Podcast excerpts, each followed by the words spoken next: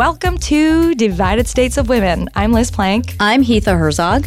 And today we are talking about a very important gender gap. The first, I think, gender gap that women have closed. They, they, they've shattered a glass ceiling, and Yeah. that glass ceiling is the infidelity gap. Oh, yes.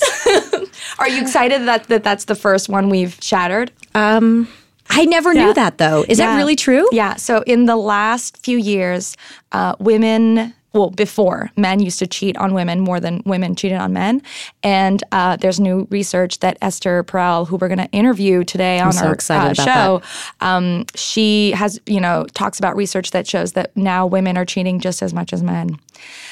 You know, there's a part of me that feels like this means that women are more have have more opportunities and freedom to pursue different options for themselves Right. um, but at the same time equality it doesn't mean um, doing the thing that the other gender does that's like a bad thing, right? So, in the same way that we view the objectification of women as sort of a bad thing, a lot of people now see the rising objectification of men's bodies as okay. Well, at least now we're equal, but it's it's not. Let's just like not objectify people, right? Um, so, it, it, in that same way, I think for cheating, maybe we should all cheat a little less. I mean, I inherently think cheating is selfish. Like Right. if you can't, it's it's rooted and birthed in the idea of dishonesty. Right. So, like, why do you have to be dishonest? I agree with you there.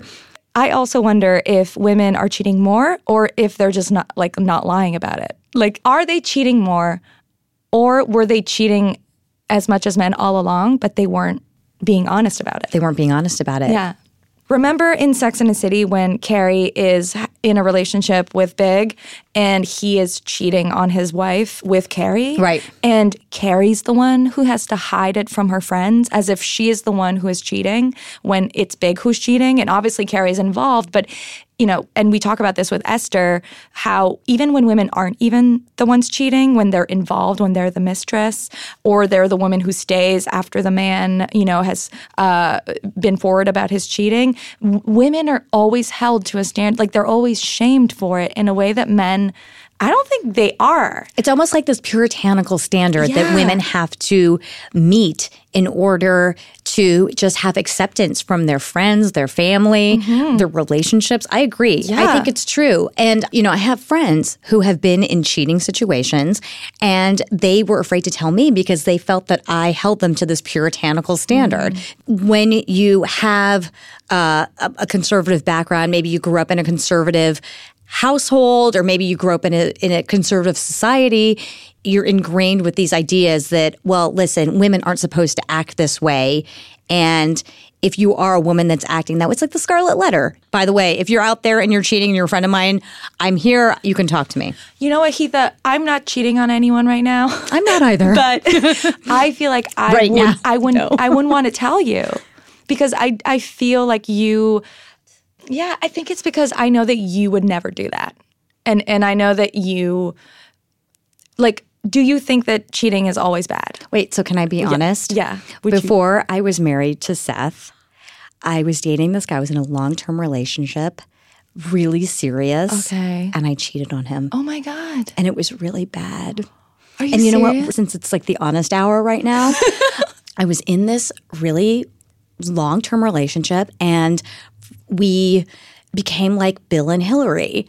Okay, Oh I- my God. What I mean by that is Yeah. that we had a great working relationship, but we definitely weren't involved in a physical way, if you can, you know what I mean with that. And um, this guy came along who was a friend of mine, and one thing led to another. And I felt like I couldn't tell this guy that I was in a long term relationship with. So I had a little dalliance. And the way he found out, he created this program where he was able to download all of my IM messages, my Ew. instant messages. are you serious yes. Okay that's he I don't know someone who does that deserves to be cheated on I, I'm like not I just think there are certain things But I did learn, I know that He downloaded all of your information. Yeah. Your private conversation. with, yes. Okay, that's another and so okay, wait. What. I want to know is Yeah. when he told you that he had found out that you were cheating through these private messages that Right. he, you know, stole from you. Right. What were you mad at him for having stolen that information or were you expected to apologize? Because this is a thing that i it's a true true um, sort of dilemma Interesting. in this new age that we live in. A lot of people are finding out through technology looking at your phone looking at your email opening opening up your private you know communications. And in that instance who is who is like done the worst thing. The person who cheated or the person who invaded the other Right. person's privacy. And it's t- i feel like once you are in that position you're just setting yourself up for like Oh like my how gosh. do you Well, it's so much trust that's been broken. And that's exactly what we are going to talk about on today's show. We have esther perel Esther Perel. She's um, a really, really smart expert on all things relationship and love. Her book, uh, The State of Affairs, is on the bestseller list of the New York Times. I think it's number seven. And so a lot of people in America right now are reading about affairs. Maybe they're they're using a different book cover uh, for you know so, so that their partner doesn't see what they're reading. Uh, but but it it it is telling that it is doing so well uh, because it is a topic that is so taboo, I think, especially in the United States. Um, and so I'm super excited to speak with her. One of the most interesting things that you talk about, actually, in your new book, The State of Affairs, um, is the fact that we've closed one gender gap. And that is the cheating gender gap. Um, so, although men were more likely to cheat in the past, it seems like in the last few years, women have caught up to them. Um, can you explain to us what what's happened over the last few years? I would probably say that there are three main reasons mm-hmm. why women have rapidly closed the infidelity gender gap, as we call it. The first is the democratization of contraception was the first way by which women could experience their desires without having to fear pregnancy, mortality, that's nothing would have happened without that. The next one is a growing economic independence. She may not have to fear in the same way destitution, ostracism, the loss of her children. And number three, no fault divorce.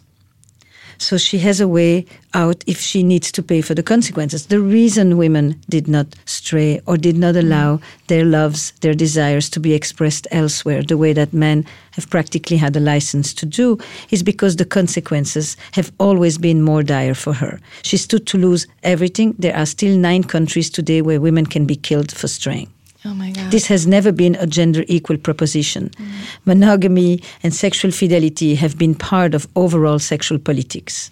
and so uh, do do you think that this is a sign or uh, it sort of reveals how empowered women are in society? If you put it as women are cheating now like men, then you are putting a certain spin on this. If you say women too have the possibility, without having to fear their lives and their destitution, to if if it happens in their life to fall in love somewhere else, to pursue their desires somewhere else, but then you see it very quickly becomes women are empowered to cheat. Why don't we say women too are empowered that if their desires take them elsewhere, they do not have to fear the dire consequence that they have historically had to fear. Right. You have such a an unconventional view on infidelity. Um, in American society, and, and I think in most Western societies, we view cheating as, as something that's very bad. Uh, we actually spoke to women. Um, we were at the Women's Convention this weekend, the Women's March uh, convention, and we spoke to women who are, you know, pretty much all progressive women, and there was a, a really big difference in the way that people reacted. No one reacted neutrally to this, you know, clo- closing of the infidelity gap. It was either, oh wow, this is awesome, high five, we we did it, or it was, oh my god, no, this is not this is not mm-hmm. empowerment. This is not what we want. I mean, why do you think infidelity is so controversial, and why do you think it's seen so so negatively? Here's the thing infidelity has existed since marriage was invented, it has been a taboo forever. It is shrouded in secrecy and in shame. It is often the last taboo that hasn't made it go away, and it has existed depend along any form of marriage open relationships, closed relationships, happy relationships, not happy relationships. It exists. And the, despite the, the, the liberalization of sexual mores, this subject has remained the one around people remain deeply intransigent and even more so today because we live in a society in which we wait 10 years longer to commit to ourselves to, to ourselves to somebody we look very, very carefully for the one and only. We consider our one and only our best friend, which was never the case before. We had a partner Really? and we Never? had best friends. No, best was- friends. You had you had best, best friends. friends. Okay. your partner was your partner. Your partner was not, and your trusted confidant, and your passionate lover, and your best friend, and your co- companion for life, your family, all of that. When infidelity happens, it shatters the grand ambition of love. It is seen today as the ultimate betrayal, and it is seen as the greatest breach of trust in a relationship from which there is no return. It is a deal breaker, and it is considered one of the leading causes of divorce at this moment. Do you think that we are harsher on women who cheat than men who cheat? I was um, looking at some research around movies and the you know they, they they showed subjects a male protagonist who was cheating and then a female protagonist who was cheating and the male protagonist was sort of had re- redemption or had a re- possibility to be forgiven and and sort of you know the audience had empathy for them but not with the women cheating is, Right. is there a difference Oh, for sure. For sure. Look, men practically had a license to cheat for all of history with all kinds of theories that came to justify why they are natural roamers. Right. Um, by the way, we also always said that men cheat for novelty and because they're bored and because they lead variety, but women cheat because they're hungry for intimacy and they're lonely. You bet when the consequences are that severe that she has to wait till she's really miserable and so lonely before she even broaches that risk. But more importantly, we judge women a lot more. We always have, and all the roles. We judge the woman who is betrayed and deceived. we judge right. the lover. There is no Right. homewrecker in the masculine, and we judge the woman who, um, and we judge the woman who strays. And part of it is because we have this old standing idea that men cannot control their urges. Men are biological creatures always in search of an outlet and they need to be controlled by the modesty of the woman. The woman is in charge of keeping the man from uh, from uh, t- uh, responding to the temptations of his lustful urges. This is from the Bible on. More importantly, we judge the woman today who chooses to stay exactly even when she Yeah, has the option so to go. If divorce used to carry all the stigma, today choosing to stay when you can leave is the new shame. And so not only is she betrayed by her partner, but she can't talk about it with her friends because they will judge her for still loving him. And so now she's protecting the very person, him or her for that matter, the very person who lied and cheated to her. She has to protect in order for her not to be isolated, basically isolated. She lives with a, a double lie. Right. One of the uh, first articles that you wrote that went viral was about Hillary Clinton, right? And the erotic intelligence, right? And, and, and sort of the fact that we, because as I talked to many women on the on the campaign trail, and, and this was mostly, I think, older women who had, uh, you know, sort of gone through the Monica Lewinsky thing at a at a at, at an age where they were able to sort of understand it in, in a way that I was sort of too young, um, and they really hated Hillary Clinton because she stayed with Bill Clinton. Yes, and at the same time, when I speak about this point and I'm in an audience only of women, this is a moment they clap. Because Right. they are so many of these women in the audience who made a choice to stay because they had a whole life built together, because their relationship wasn't necessarily always bad, because they didn't want to punish themselves and lose everything that they had built mm-hmm. on the basis of that, because they chose not to make this event the only central event of their entire 27 years together. And they clap because they feel that somebody actually gives them a, a dignified recognition for the choices that they made. This is a complex issue. Very complex. We can't just be black and white about it. We can't only polarize around it. When we are just judging, we actually have no conversation at all and we destroy good relationships. Divorce is not the only solution. There mm-hmm. not a one size fits all. Right. And in many w- ways, you talk about this how cheating can actually help help stay in a relationship. It's not that it helps you stay. Mm. It's that everybody understands that from a crisis, there is often danger and opportunity.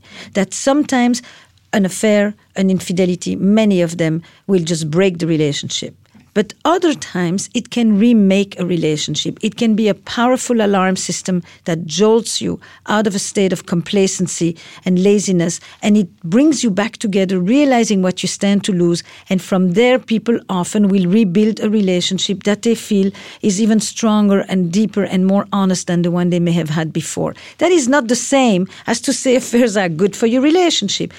Nobody would say you should get cancer, but everybody understands that when you have a life threatening illness, it often gives you a new perspective on life. Mm. We don't learn from studying Apple and Google. We learn from looking at the deep crisis of betrayal and breaches of trust to understand how people can rebuild trust and how people can mend and how people can repair and repair. Do all women cheat equally, or are there sort of you know differences in terms of socio socioeconomic status or you know race ethnicity gender identity. Um, and furthermore I, am I'm, I'm kind of curious about that backlash that we're talking about in terms of cheating.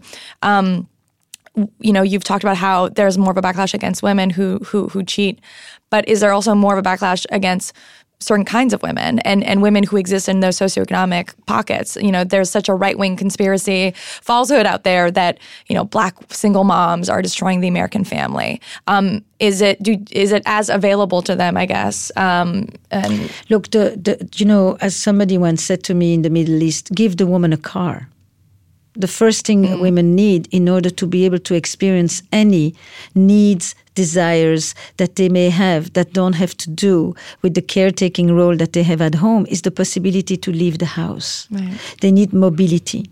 So um, that is the first thing. If you are beleaguered, 44 million people in America are caregivers. A good number of them are women. They care for their children, they care for their ill spouses, they care for their elderly parents you know, they don't have another minute to think about right. what do I want and what do I need seriously. Mm, right. um, at the same time, when you just put it like that, then it becomes, you know, what do women need to do in order to cheat? Right? Cheating is a word that is used in order to really look at the infringement, the betrayal, the deception, the lying that goes on as part of the infidelity. I think we have a very stereotypic notion of where people go, what people do. Of course, there are plenty of chronic philanderers and mm-hmm. plenty of narcissists who, among other major egregious things that they do, they also cheat. Mm-hmm. But the majority of people that I have worked with, the ones that are in my office anyway, are people who have often been faithful for years. These are not right. bad people. And they one day cross a line that they themselves never thought they would cross. Let me give you one of the main infidelities for women. Situations where they are beleaguered, often abused, mistreated with a partner who has had an affair with their job or a partner who has betrayed them in multiple other ways and who one day find comfort and solace in somebody who is kind to them, who treats them well, they have been taking care of the children, they've been taking care of his mother, they've been taking care of him, etc., etc. It is those stories that are the majority of the women's stories that I hear. They have to, they, of course, they involve cheating, but they often are a quest for tenderness, for love, for for desire, for attention. It's that what people seek. Mm. That's so interesting having an affair with your job there are other kinds of you know we when, when we think about infidelity we think about it as doing it with another person it, the interpersonal but there are so many facets to a relationship. And one person could be you know not fully present not because they're with someone else but because they're yeah spending all their time at work or not prioritizing the needs of their partner. Or as one woman said he kept going downstairs and sitting with his six pack Mm. And then, of course, when people say immediately say, "But why didn't she leave him?" Because it's not always so simple because there are entire networks of relationships, because they have a disabled child, because they have economic issues. There are reasons people stay. And to just pressure people to go all the time as if it's the one and only solution, we don't know what the consequences will be for the decisions that other people have to live with. Right. And so we need to have a model that is more caring and more compassionate for all the parties involved. Mm. The children that need to be able to forgive their parents. You know, I'm on book tour. I have been asking all the audiences how many of you have been affected by the experience of infidelity in your life? As a child whose parent was unfaithful, as the offspring of an illicit love, as a person whose shoulder is wet because somebody's been weeping on it, as the one who's the confidant listening to the others who is in the throes of it, or any of the three main protagonists. About 80% of every audience raises their finger. So this is not a few bad apples. This is woven into the fabric of our relationships. And that requires a conversation that is different for the oldest sin and one in which people can have dignity and not, not just live in secrecy and in shame on all sides. The children of, you know, if somebody is cheated on, they get isolated. If yeah. somebody's par- partner is ill, the community rallies around them. This is the new plague. Seriously? Mm. And yeah, this emphasis on why didn't she leave um, is really interesting because it mirrors a conversation after the Ray Rice. Um, you know, brutalized. Uh, there, there was a video of him brutalizing his then fiance and now wife, uh, Janay Rice, and there was all this conversation about why did she marry him? Why did she stay with someone who was abusive, uh, abusive to her? Um, do you? Why why do women stay in domestic uh, abuse relationships, and why are we so hard on them for doing so? It's a very complex question. Um, there is a cycle of abuse in which after I have degraded you, after I kick you, I then come back in sorrow, in shame, and I begin to tell you, I will never do it again. And it's called a redemption phase. Mm-hmm. And in this redemption phase, I say, only you, baby, can understand me. Only you, baby, can help me beat this. I would never do, you know, you are the best, baby. And mm-hmm. so she goes from being completely vilified mm-hmm. and annihilated to being elevated to the one and only. And that phase of redemption is really almost intoxicating in believing um, that this will change, that you, that they actually need you, that they couldn't live without you. When uh, ten minutes before or an hour before it was, you know, who are you? You would be nothing without me. You know, I can throw you on the street, etc., etc. And it is that deep cycle that is traumatizing, that is often reminiscent of other trauma, um, that is um, that that really sucks you down. But to explain the dynamic of domestic violence, um, what I think is very interesting is that many women who live in shelters will go back to the person who beats them, but once he cheats, then they finally have a reason to go. Wow. This is the research of Dr. Peter Fraenkel. Wow. It's very interesting. It's like that. That to me is a is a, big, a bigger question. Why would she go? That why she goes back in the cycle of domestic abuse and violence? We understand a lot, but why this becomes the final thing by which she can now now she has the reason to go.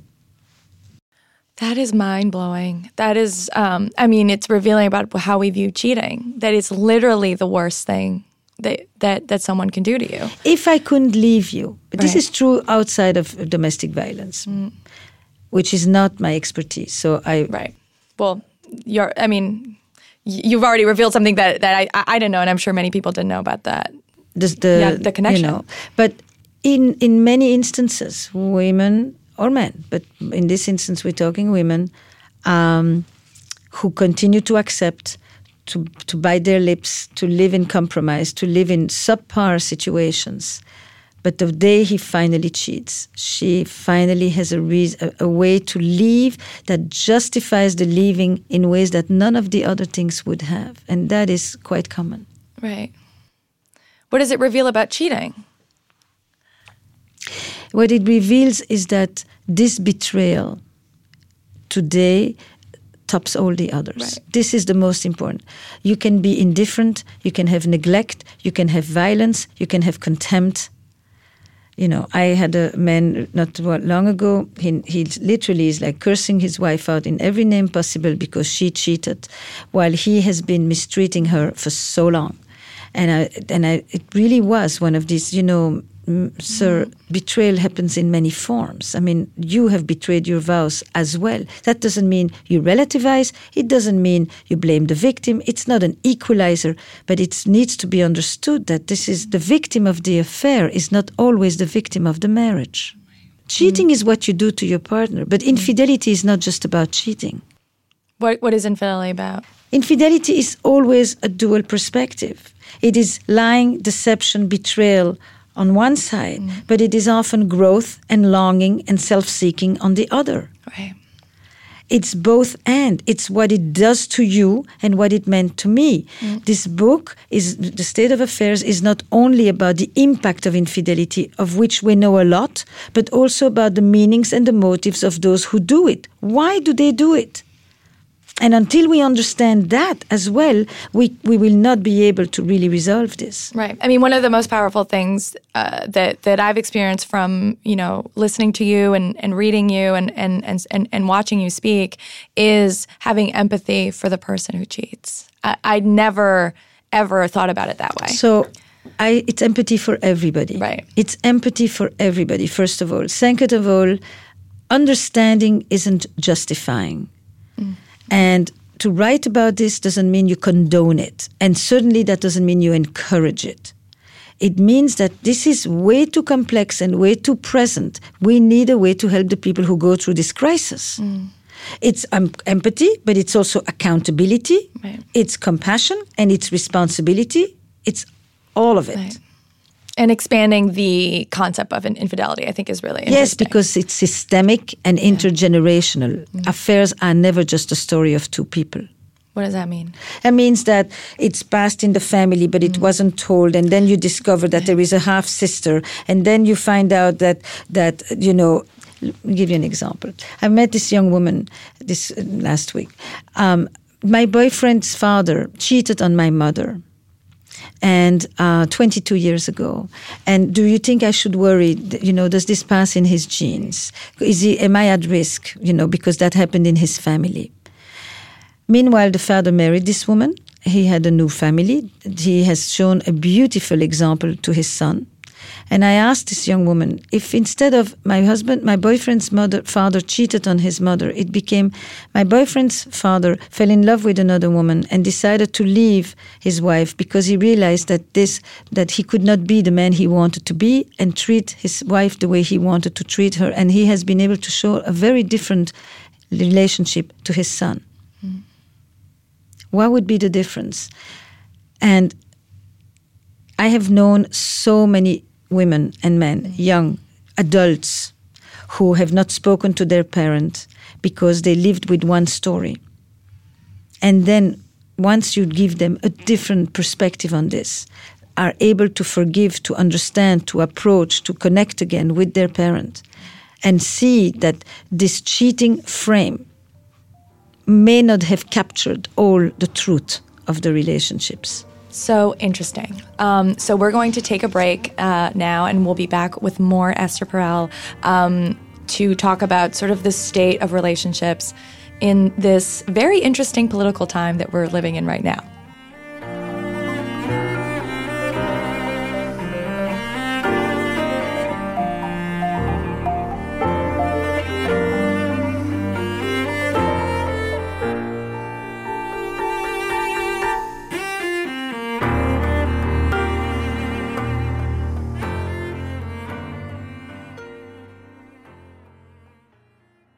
So, Liz, I'm imagining you in the airport last night on the runway for an hour and a half, hearing four screaming kids behind you, and I know exactly where you wanted to be instead of on that runway. I wanted to be on my Casper mattress. Of course. I wanted to be in my Casper mattress so badly because it's so comfortable.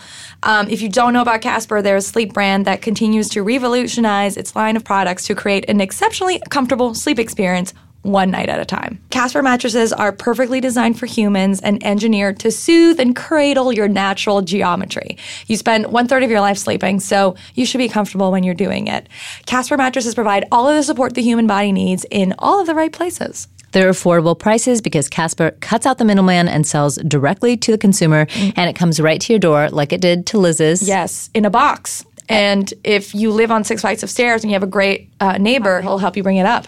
Um, there are three mattress models. I have the original Casper, which is great. There's the Wave, and there's the Essential. You can be sure of your purchase with Casper's 100 night risk free sleep on it trial. Start sleeping ahead of the curve with Casper. Get $50 toward any mattress purchase by visiting casper.com slash divided and using divided at checkout.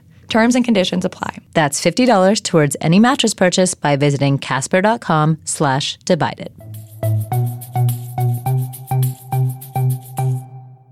So we're going to shift gears a bit and talk with Esther Perel about politics. Hmm. Um, so we've been talking to women about how the election and the aftermath has taken a real emotional toll on their personal relationships, everything from their dating lives to their conversations with family members. So here's Grace. She's 23 years old. She lives in Long Island right now, but she was in school in DC during the election. She had a pretty strong reaction when she found out that a guy that she was dating was planning on voting for Donald Trump something had happened with Trump, like in the news, and I was kind of just uh, assuming that nobody took him seriously the way that I didn't take him seriously, you know. and I was and I was talking about it, and he mentioned. Um, you know, basically that he was going to vote for him in the primaries and stuff like that. And I was like, I, am not going to be able to look at you during dinner. So, like, you need to just turn around. And he was like, What? so that ended. I mean, Trump's values, I think, were very evident at this point. You, you know, that he didn't value women, that he didn't value people of color. And that's been something that's been obvious since he's been a celebrity. And that much was clear to me. I still didn't know much about his plans. Uh, I still don't, but, uh, you know, so I think I'm realizing now that so much of the things that I believe in in politics are about values, right? Like about prioritizing women and people of color and healthcare and you know access to things and stuff like that. And those are so many things that are coming up now, and I think that's so now I do consider myself to be someone who takes politics like, you know, as something that is a deal breaker because of the values that are, for me, I'm very much against guns. And it's like if somebody thinks that, you know, is pro gun, I'm kind of like, especially with everything that's been happening, the, you know, the mass shootings that we've had and all the tragedies that people have been killed from, from people that shouldn't have guns. I'm just like, I can't align with the values that you have, you know? So I think it's, it's, it's that for me, I think. I was actually talking to my friend Sarah, who voted for Trump and now feels that she has to be closeted about the whole thing. My father historically has voted conservatively, and in the past, he and I have been able to speak about politics on a level um, playing field. Uh, however, this year, he um, decided that he did not want to vote for Trump. He felt like he was insane, and he ended up voting for Hillary because he felt that she was a politician. She knew the ropes. She knew Washington. Um, obviously, that was why I didn't want her in there because I wanted the uh, politician um, out and get somebody in there to to really um, help clean everything out. So my father and I, um, if we if we did speak about the election, um, he would just poo-poo my thoughts on the whole thing. And, and when I shared with him that I was volunteering for the inauguration, he just about hit the roof.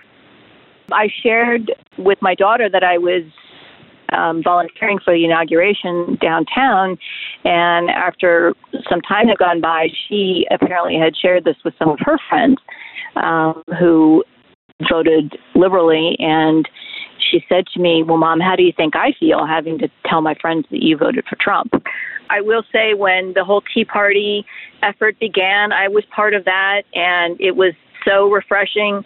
And um, then, not too far into it, uh, these these accusations of racism come into it, and it really just ruined it for me because I certainly wasn't a racist, and I'm not a racist, but someone throwing those accusations in just kind of blew the whole the whole ideal of it. And I, I I feel like that's kind of happened in this as well. I love politics. It's unfortunate that this election has really separated one side from the other, and um, I hope there'll be something that will happen or time that will go by that um, we can kind of meet back in the middle and sit down at the table and, and talk civilly. Hi, my name is Els Guya Jones. My brother is a Trump supporter, and the morning after the election, Facebook was filled with posts about what we were going to do next. My brother, who we'd always been at odds with politically, he posted, Well, now you've got job security, which I'm in nonprofit. My organization gives grants to social justice organizing. And the fact that my brother would make this comment as if I am profiting or I'm happy was so offensive to me. And that was the beginning, that was the very beginning of the Trump administration. Now that it's very clear how we're on the opposite ends of the political spectrum, it's it's difficult to want to pick up the phone and have a conversation with him about other things. We're so fundamentally at odds with one another that I have very little interest in the the day to day mundane um, everyday life of my brother at this point. So I played a little bit of this tape for Esther Perel. Uh, so I want to bring her back. Um, and I asked her basically what she would say to this woman who's having a real rift in her family. I could imagine this woman talking about how we need to cross the divide and how we need to develop the art of difference and how we need to talk to the other America, etc., etc. And here is her opportunity. So, um, your brother has a very different worldview. What do you understand about it?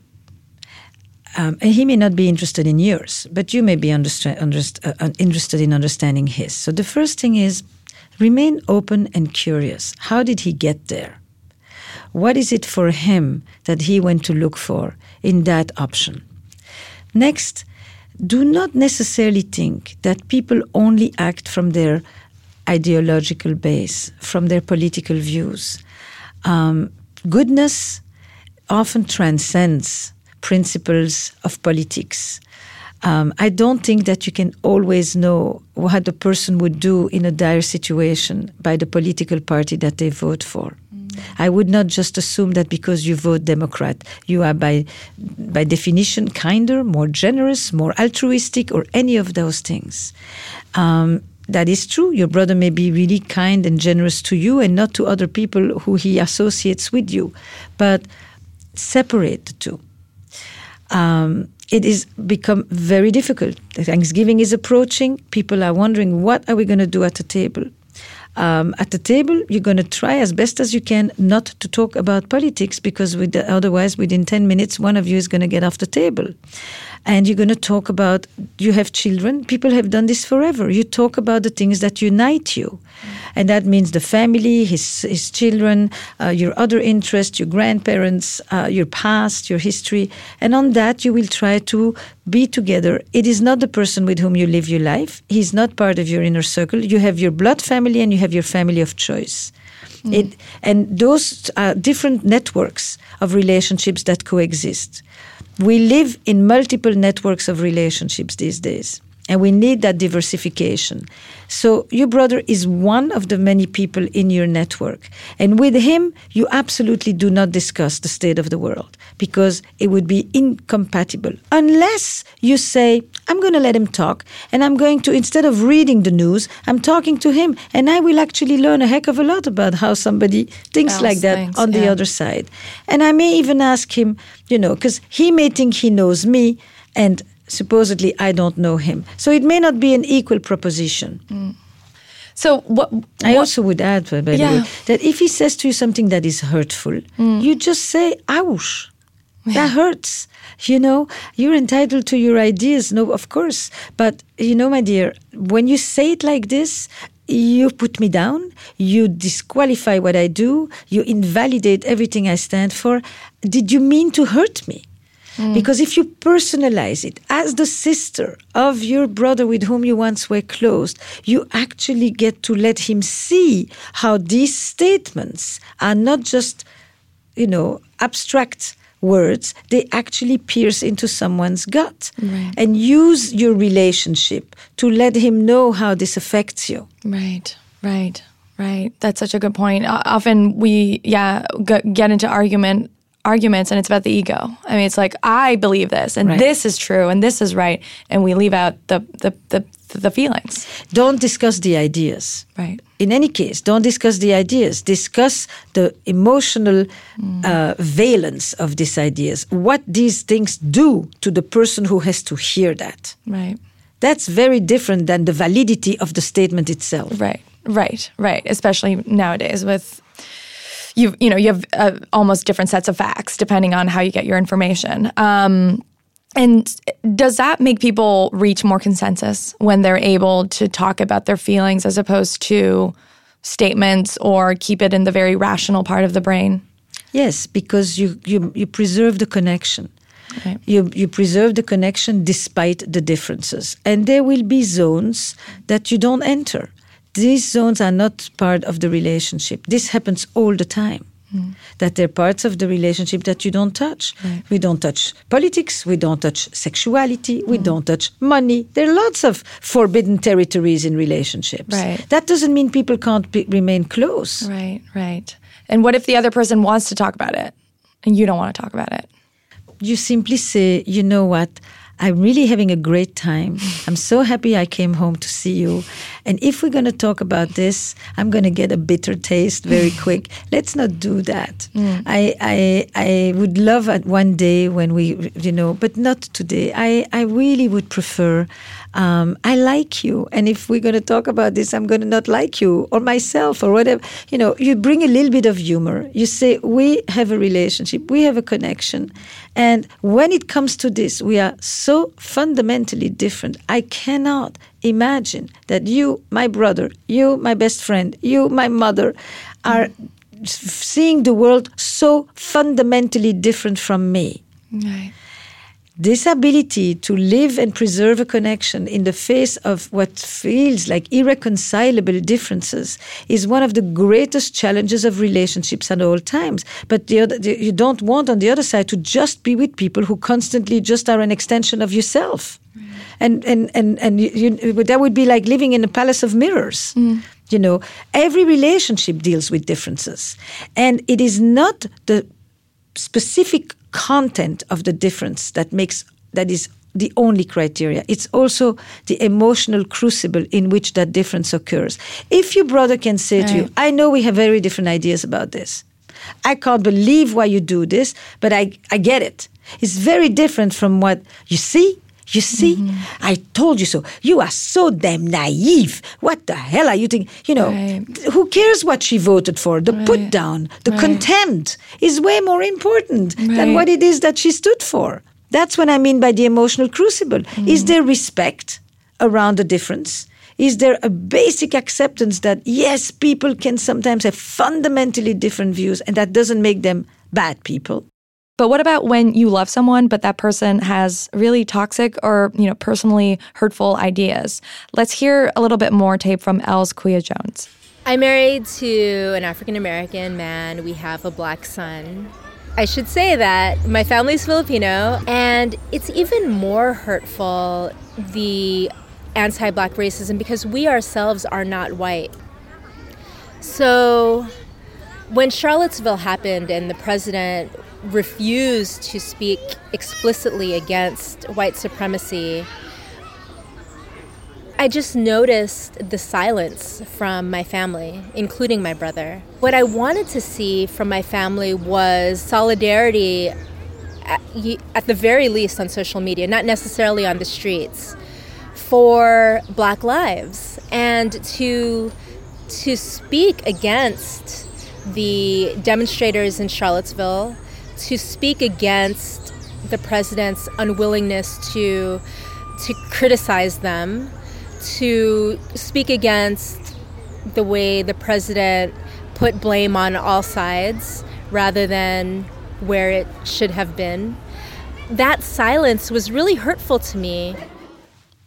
At some point, you may sometimes say, I can't relate to you. I'll do the bare minimum. I know we came out of the same location. Uh, but for the rest, we share very little. And um, and we will be side by side rather than face to face. Right. And that's, you know, practicing kindness towards yourself. Yes, that's a, that's basically living with integrity. It's not just kindness; it's integrity. It's at some point there are certain. I can live. It's it really. It's a man. It's an, on, on a continuum. How much difference can you tolerate in your own family, around you, before you start to feel like the price you pay for maintaining the connection eats away at you? I don't want to lose you, but I don't want to lose me either. Right. How much of me will I have to give up Right. in order to preserve my relationship with you? And I can tolerate this amount of difference. You can vote Trump, you can do this, but once you become a member of a hate group, at that point, no. I mean, this is just an example mm. to, to show it's really like it's a, se- a sense of circles. How many of these circles until at some point you start to feel like you are disintegrating from inside mm. by being in the presence of something mm. that at this point challenges your entire integrity?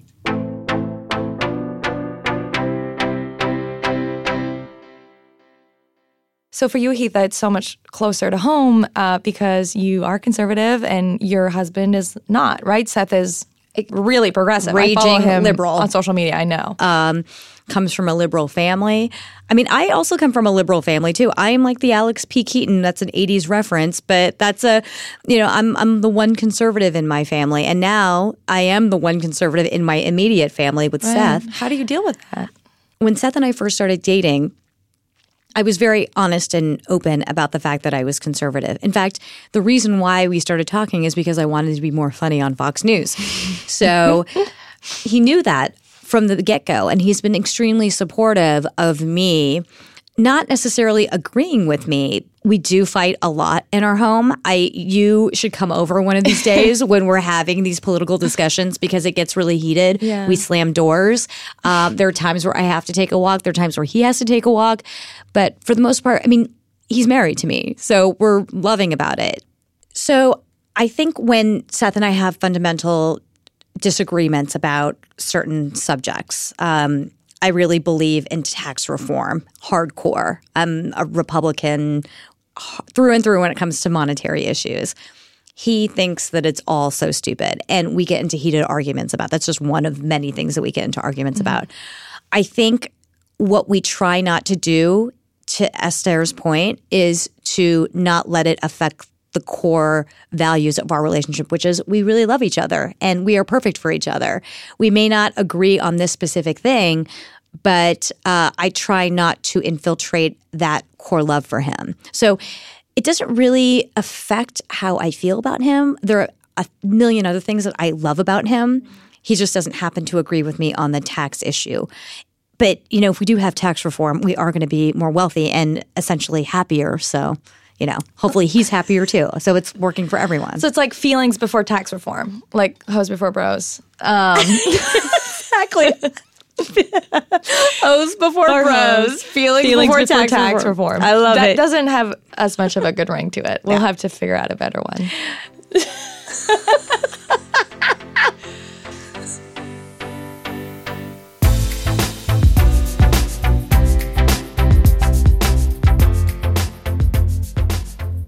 Thank you so much for joining us for this episode of Divided States of Women. Please rate and review this podcast. Yeah, we want to hear what you guys think about Yeah. what we're talking about here. Mostly if you have positive reviews. Yeah, we, it- we are super excited about those. but also negative. I mean, listen, Yeah, we want to. we'll we, take critique. We like we like Constructive feedback. Yeah, criticism. As long as you're not swearing at us. Yeah, don't do that. Um, and please tell a friend about the podcast.